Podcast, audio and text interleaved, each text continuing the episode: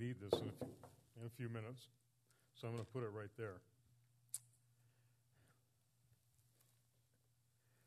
And I need this too. Boy, they don't let me see you very well out there. I want to thank Derek for. I've never had that said before, never quite heard it put that way. I, I love that. Um, hasn't mastered the Bible, but is mastered by the Bible. I like that concept a lot. I love that. Derek was one of our uh, residents in the 314 Institute in St. Louis that we started together as Journey.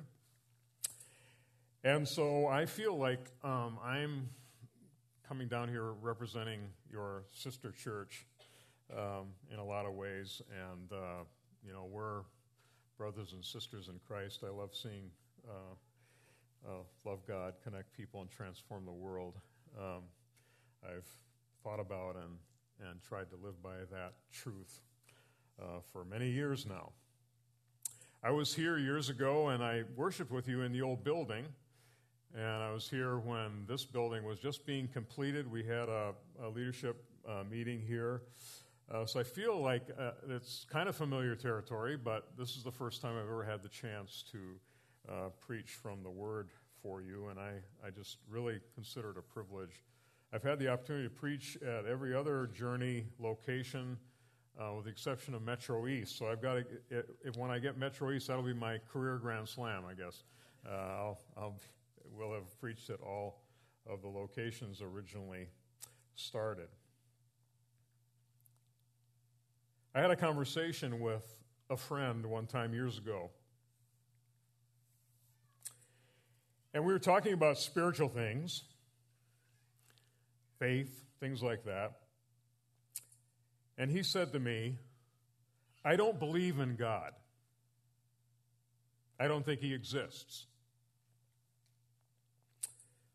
I was sort of shocked by that, but I knew him well enough to be pretty sure he wasn't a believer, but I thought he might have at least said he believed in God, and he had grown up in a sort of nominal Catholic home. But I was a little bit surprised to hear him say that, just, you know, kind, kind of blurted out like that. And my response to him was, Can you be absolutely sure that God doesn't exist? Can you be certain about that?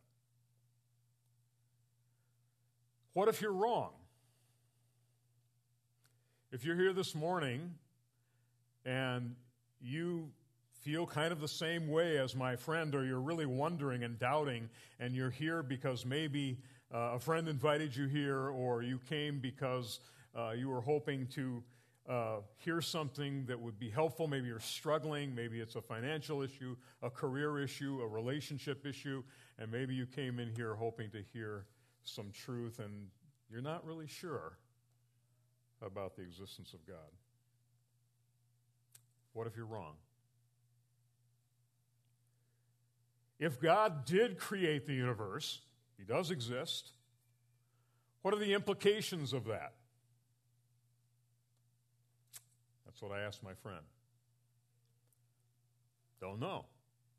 Never thought about it. So I said to him something that was kind of smart alecky, I think, but I, I said it. And I think it's actually a pretty interesting point.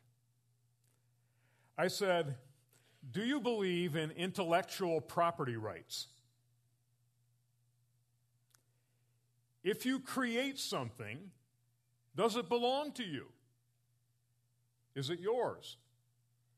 Can you determine its use, its purpose? Can you decide to keep it, write a song, write a book, paint a picture? Is it yours to do with as you please? Can you keep it? Can you determine uh, how it's used? Can you destroy it if you want to? Can you sell it? Yeah, I guess so, he said. Intellectual property rights. Do you ever think of God having intellectual property rights over the universe? It really does belong to Him. On the very first page of your Bible, if you don't have a large print version, um, like I sometimes rely on, um, it declares God's ownership over the universe. And from that first page in Genesis 1 all the way through the end of Scripture, over and over again, it teaches that God owns the universe. If He owns it, doesn't that mean He can determine its purpose and its use and everything in it? Makes logical sense to me. Does it to you? If you're struggling with belief in God and His existence, does that make sense to you? I wish I could say that on that occasion my friend just said, Hey, boy, that's light bulb. I, I get it now. Uh, let's kneel and pray. Wish I could say that. Didn't happen. In fact, I lost track of my friend for many years. We'll come back to that a little bit later on. But if God's in charge, then everything that the scripture teaches us about all things related to life and faith, which is pretty much everything, we need to listen to. We need to be careful about it. Actually, you and I, if we are believers and we have come to Christ, we are warriors.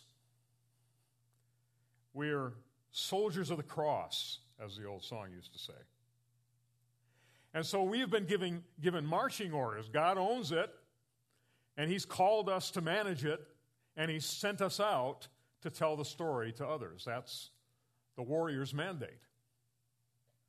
And so in Ephesians 6, where we hear this command about prayer, it's really marching orders for us. What's your prayer life like? How often do you listen to the owner of the universe and wonder about what his desires are for you and his expectations are for you? How many decisions, both small and large, do you put before the guy who owns it all? What's your prayer life like? Spurgeon said, If any of you should ask me for the epitome of the Christian faith, I would say it is in one word prayer. I could as sooner think of living without eating or living without breathing as living without prayer. Pretty amazing statement. Does that characterize you? Does it characterize me? No. But there's the challenge. If that is true, that prayer has that kind of impact on you, and our marching orders come from the owner of the universe, and we're not communicating with him, then there's something wrong. And we need to do something about that. Praying at all times in the Spirit with all prayer and supplication, Ephesians 6 18. Derek just read it for us. Keep alert, persevere, make supplication for the saints. These are marching orders for us in the Word of God. So I want to say two things today. Not 10 things, not 20 things, not seven things, not three things, two things. I want to suggest that we are given a warrior's mandate. Uh, we have marching orders regarding prayer, and we are given a mandate to be people of prayer, and we are given instruction about the method. The warrior's mandate and the warrior's method as it relates to our communication with the one who owns it all, who owns the universe and owns us. Everything belongs to God, start to finish. You don't take it with you, right? Don't take anything with you. Wonder why. Did you ever think about that? No U-Haul trailers getting pulled to heaven? You heard that joke? You leave it all behind, even the clothes on your back. Maybe it's because you don't own it. You don't take it with you. Some very superstitious people and cultures put a bunch of stuff in the casket, you know, teddy bears and whatever was meaningful to that person. into the casket, and it's, it's a sad, kind of poignant thing that, that we do, sort of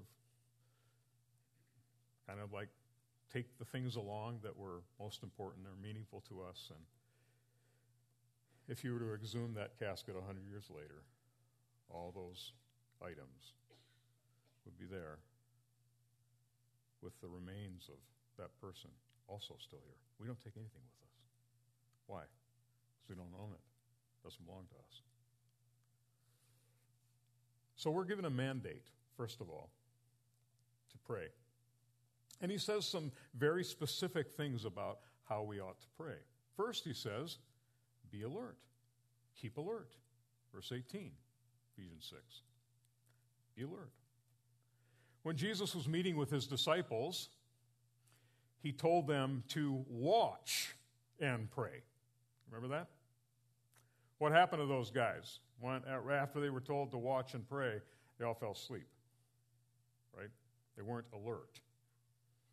I can't tell if you're alert out there. There's too many bright lights in my face.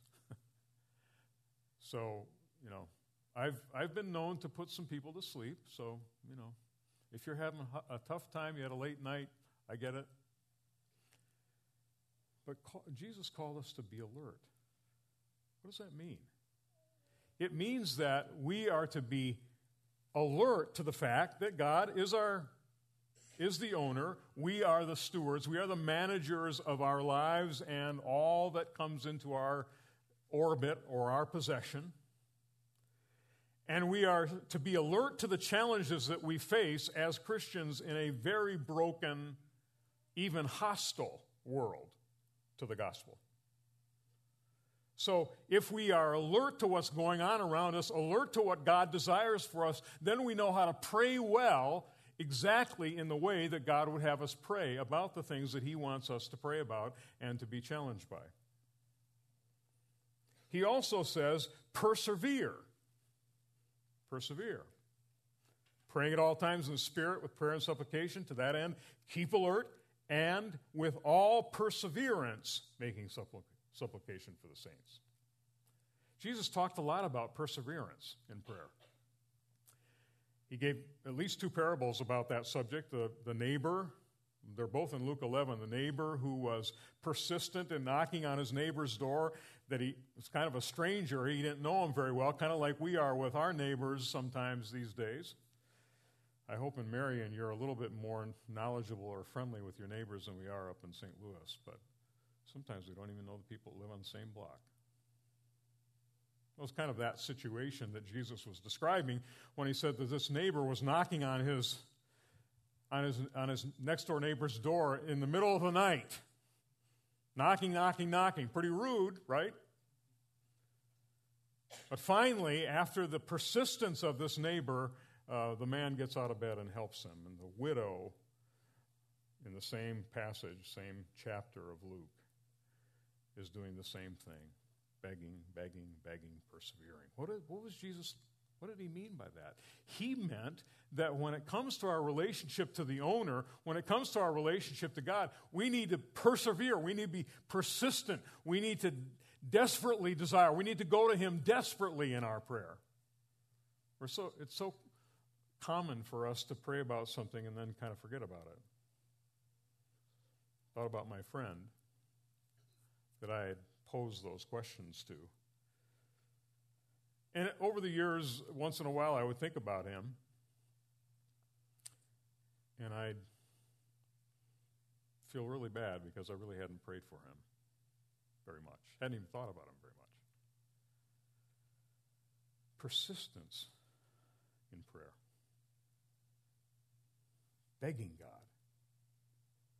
Going to him over and over until he gives us the answer. The answer is not always yes, right? It's sometimes no. But Jesus was teaching us to go to God over and over and over again till we get an answer. So, the mandate for us in prayer is to stay alert to the needs around us and the circumstances that we need to be bringing to the Father. And the mandate is for us to persevere and stay with it. Hang in there. Be persistent. Some of you have heard the story about George Mueller, the famous English uh, director of multiple orphanages that lived by faith, one of the famous Christians from the 19th century. One day early in his life, after he became a Christian, shortly after he became a Christian, George Mueller began praying for five of his friends who didn't know Christ, weren't believers. After maybe 18, 20 months, one of them came to know Christ. Not necessarily through George Mueller, but he was praying for him. Ten years later, still praying every day for these five friends, now four. Ten years later, two others were converted. It took 25 years before the fourth friend came to Christ. And Mueller played, prayed for them every single day. That's persistence. 25 years, the fourth one came to Christ. Mueller kept praying for that last fifth friend. Every single day, prayed for him. Finally, he himself succumbed and died. Lived a long life. I think he was in his 80s, late 80s when he died. Unusual, maybe, for the 19th century. 52 years he'd been praying for his friends, five friends. He died with four of them having accepted Christ.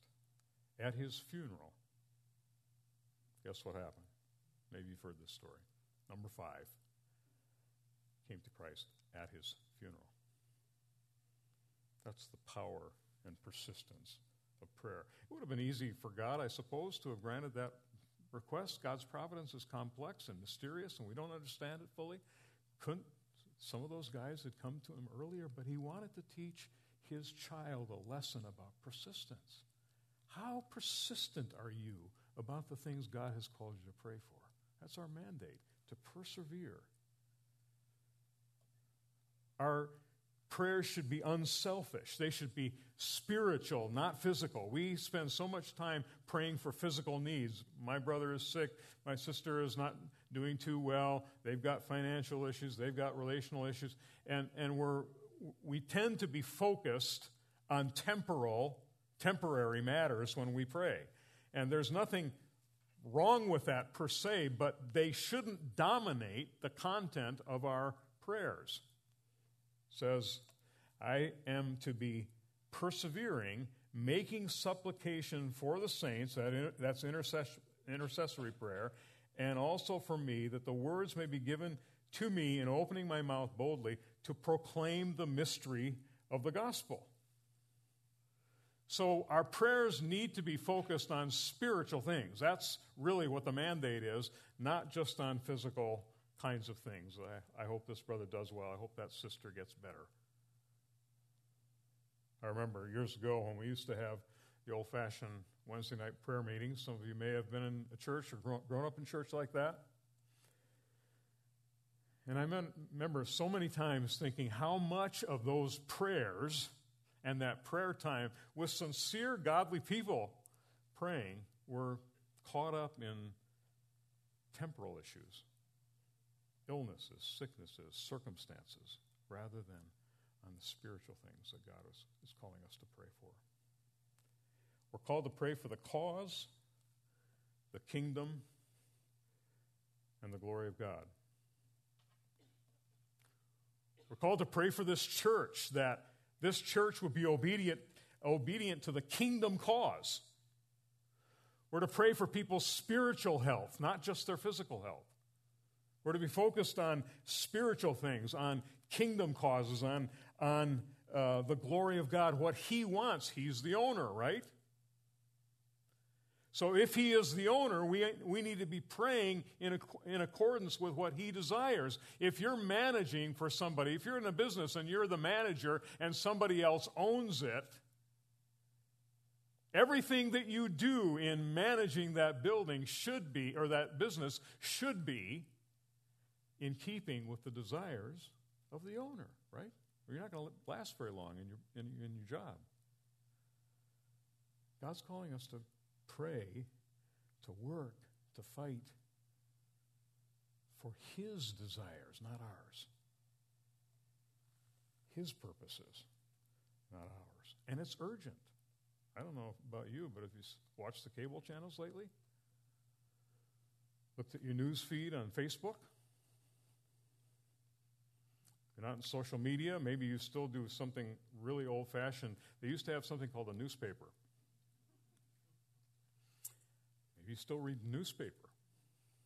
I kind of like just, you know, the tactile, hands on kind of feel of the newspaper. I still, once in a while, like to read a newspaper. But if you've looked around lately, we live in a really strange, odd, broken world.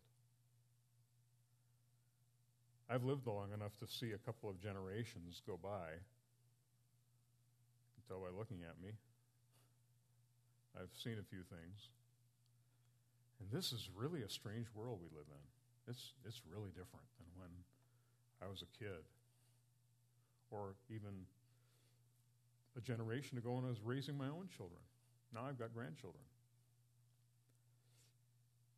I'd be happy to tell you about them if you want to linger after church. Maybe even show you some pictures. Be proud of my grandchildren. But what a different world we live in.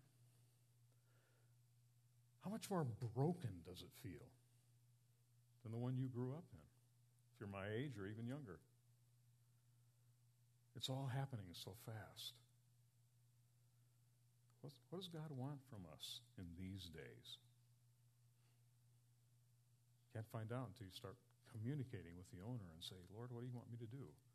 How do you want me to live out my life? How do you want me to manage my time, my resources, in light of the brokenness I see all around me?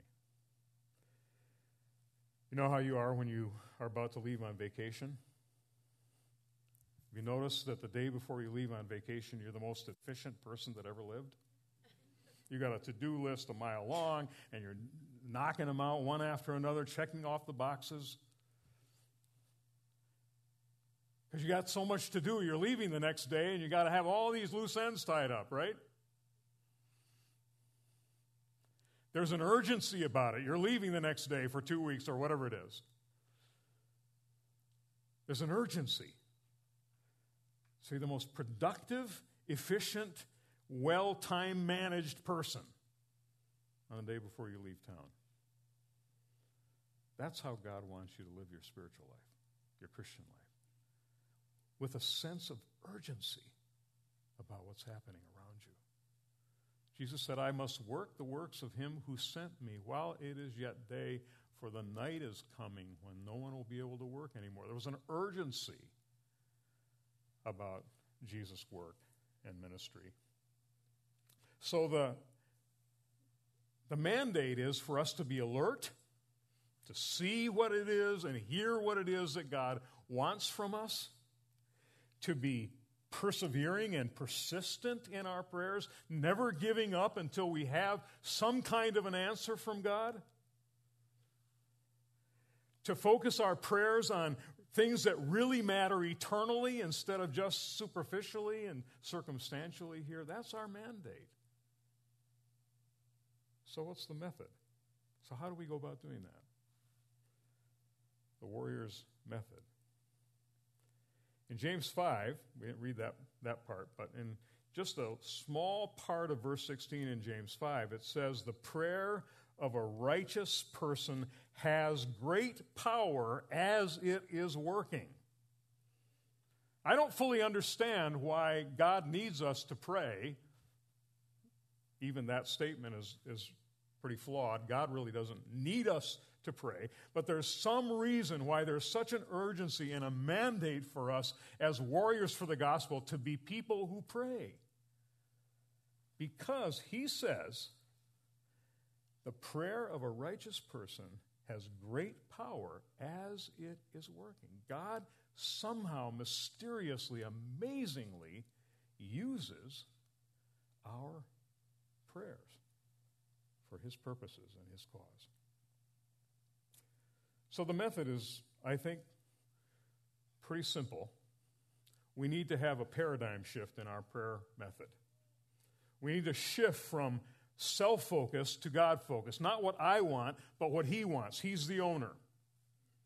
We need to move from human concerns, circumstantial concerns, to div- div- divine concerns. We need to move from safe to risky in our prayers.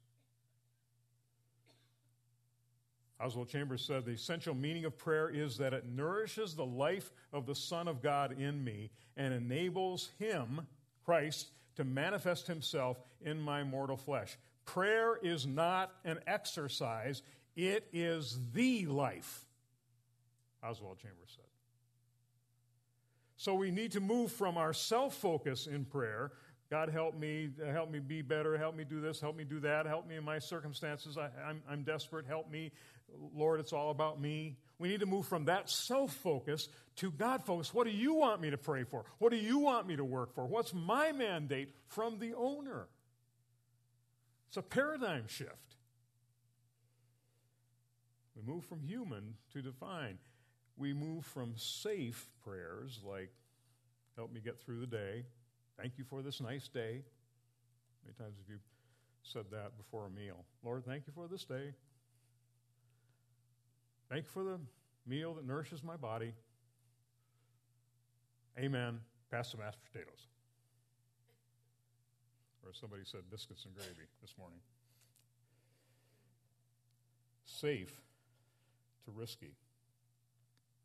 The Bible says in the passage that, um, part of the passage we heard, if any of you lacks wisdom, let him ask God, who gives generously to all without reproach, and it will be given him. But let him ask in faith without doubting, for the one who doubts is like a wave of the sea that is driven and tossed by the wind. So we are to shift our paradigm from self to God. That's, that's the first part of the method.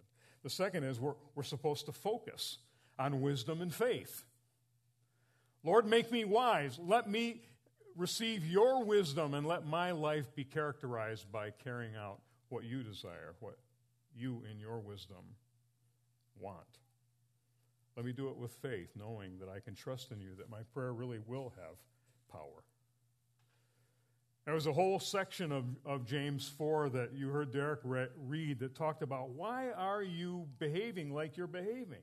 Why are you praying the way you're praying?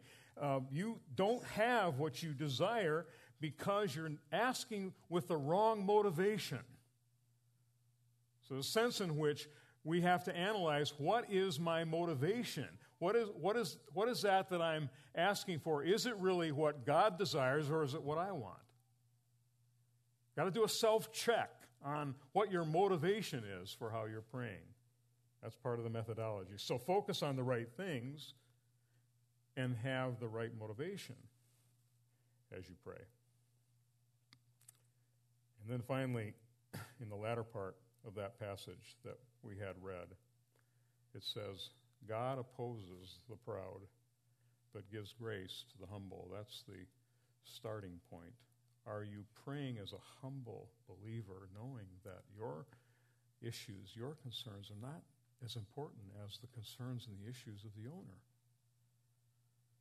Are you humble enough to realize that God can use you, but you need to be connected to what He desires, not just what you desire? That's the paradigm shift. He says several things in that passage that we, as warriors of the cross, need to keep in mind. He says, Submit yourselves to God. Let God's desires be your motivator, not your own. Submit yourselves to God. Surrender yourself to God. He says, resist the devil. So we need to be praying like Jesus taught us how to pray, that we resist the temptation of the devil and that God should help us resist uh, the temptation to go in the opposite direction that God wants us to go. So we submit and we resist. And then it says, draw near to God, spend time with Him, be close to Him. Make, uh, make your life about approaching God and knowing what He desires for you. Spend time in prayer. Spend time with Him.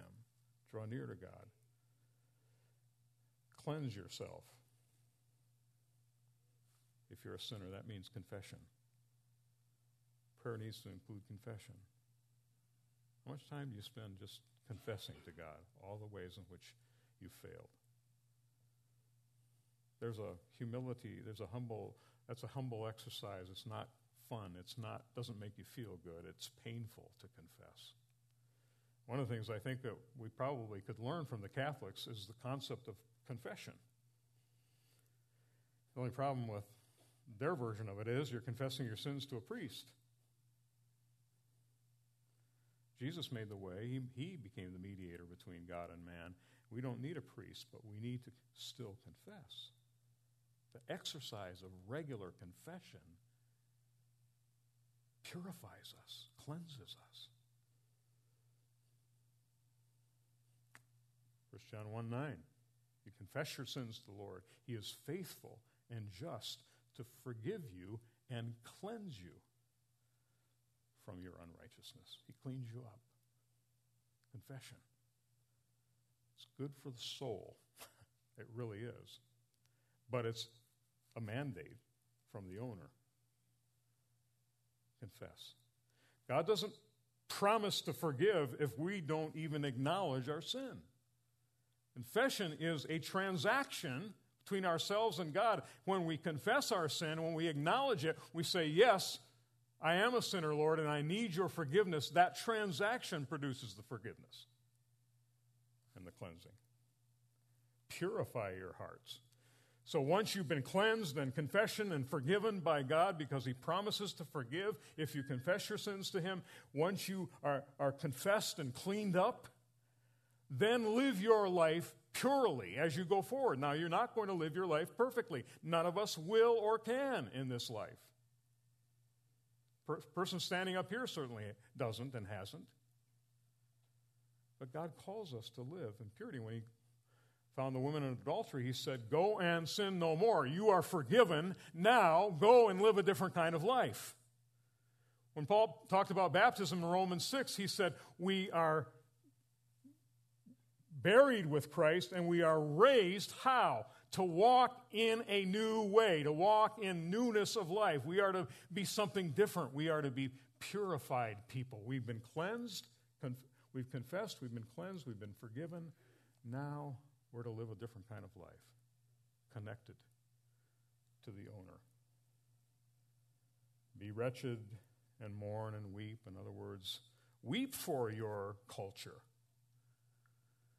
Weep for the people around you that are lost and stumbling and can't find their way. Weep for your friends that don't believe. Weep for your community that needs the gospel. Let your laughter be turned to mourning and your joy to gloom. Let the joy that you feel deep in your heart for the relationship that you have with the owner to also be a place where you can mourn the lostness of the people around you.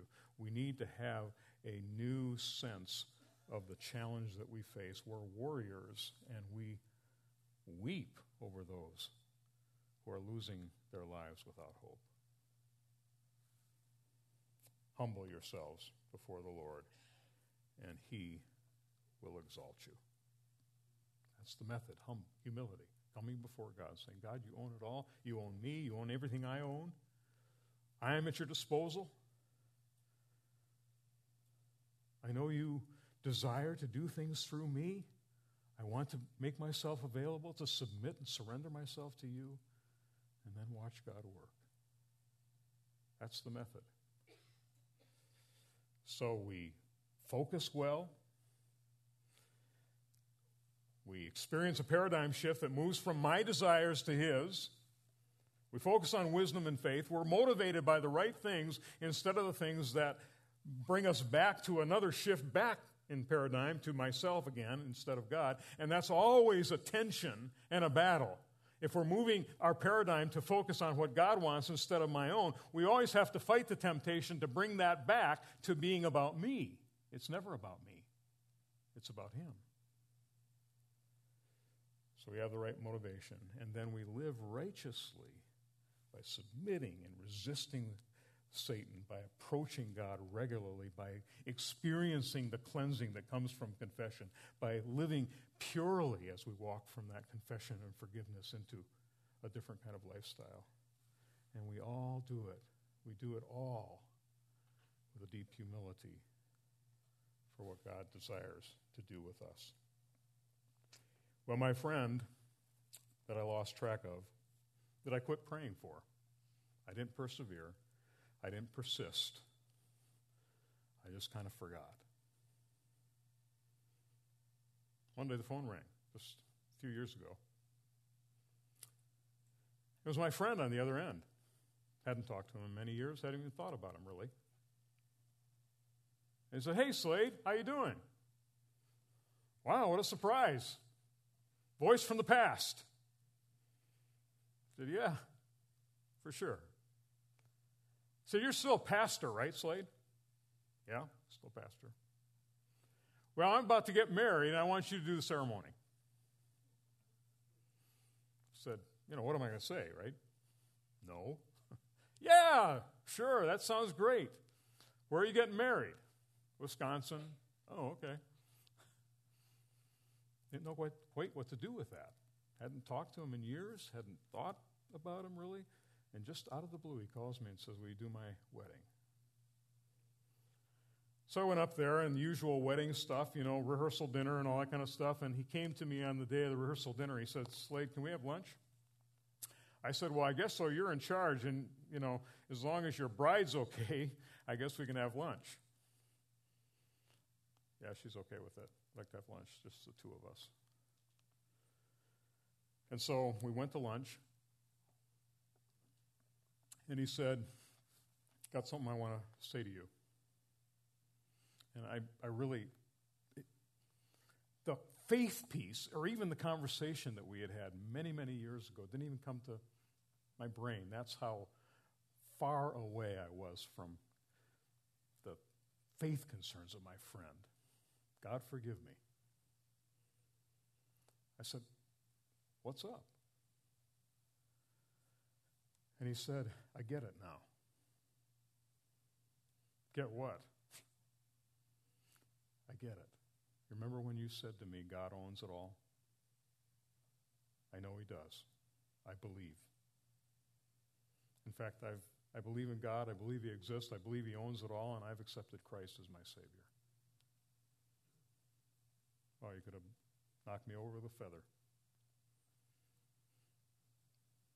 That having trouble containing my emotions. Tears started coming, my eyes started getting moist. Didn't want to get embarrassing in front of my old friend, but I, I couldn't believe it.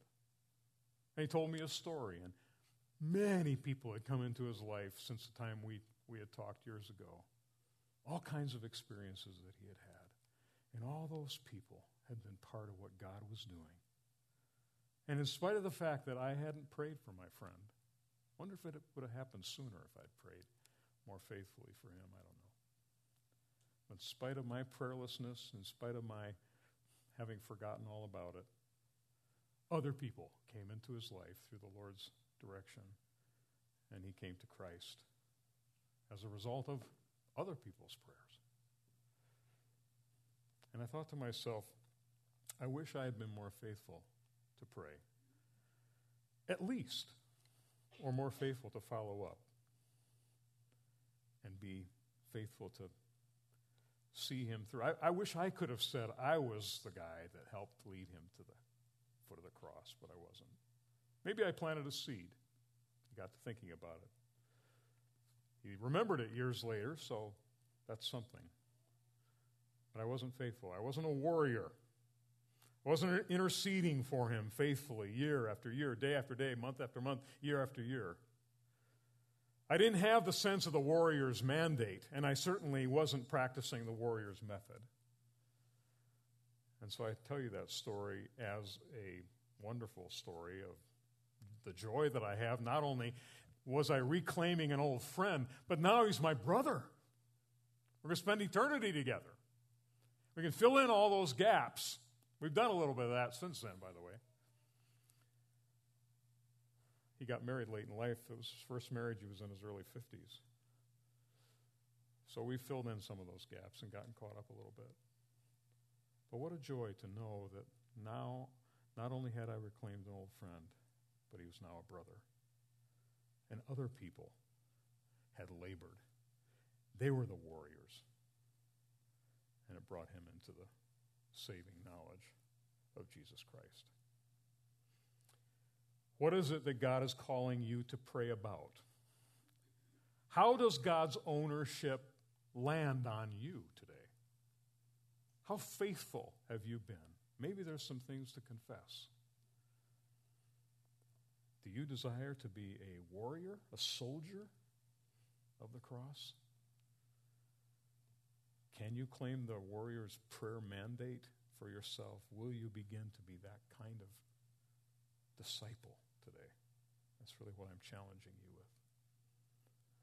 This community desperately needs this church. It needs you, it needs the gospel. You have friends that need you, you have family members that need you to begin to pray like a warrior for them. Will you do that on behalf of the owner who's called you to be a warrior? Not just in serving the church, that's powerful too, that's important. But out there, on your knees before God, praying, asking what He, he wants you to do, what the owner desires. Are you a steward of your time and your resources, your talents, your gifts? Are they being used for the cause of the gospel? Today may be the time that you need to reclaim that mandate and search the scriptures for the method so that we become bold warriors for Christ. Let's pray. Father, it's a large mandate. It's challenging to know that you own it all, and we need to be faithful to you to see to it that we carry out the wishes of the owner. Our lives are going by quickly. People my age certainly understand how quickly life goes by. We're called to be warriors of the gospel, and that means we have to be warriors of prayer. You've mandated to us that prayer is the central power that you use in us to accomplish your purposes. We need to do it with humility and with our desire to be part of the fulfillment of your purposes, your kingdom cause, and not our provincial desires for ourselves. Teach us that truth, Father, we pray.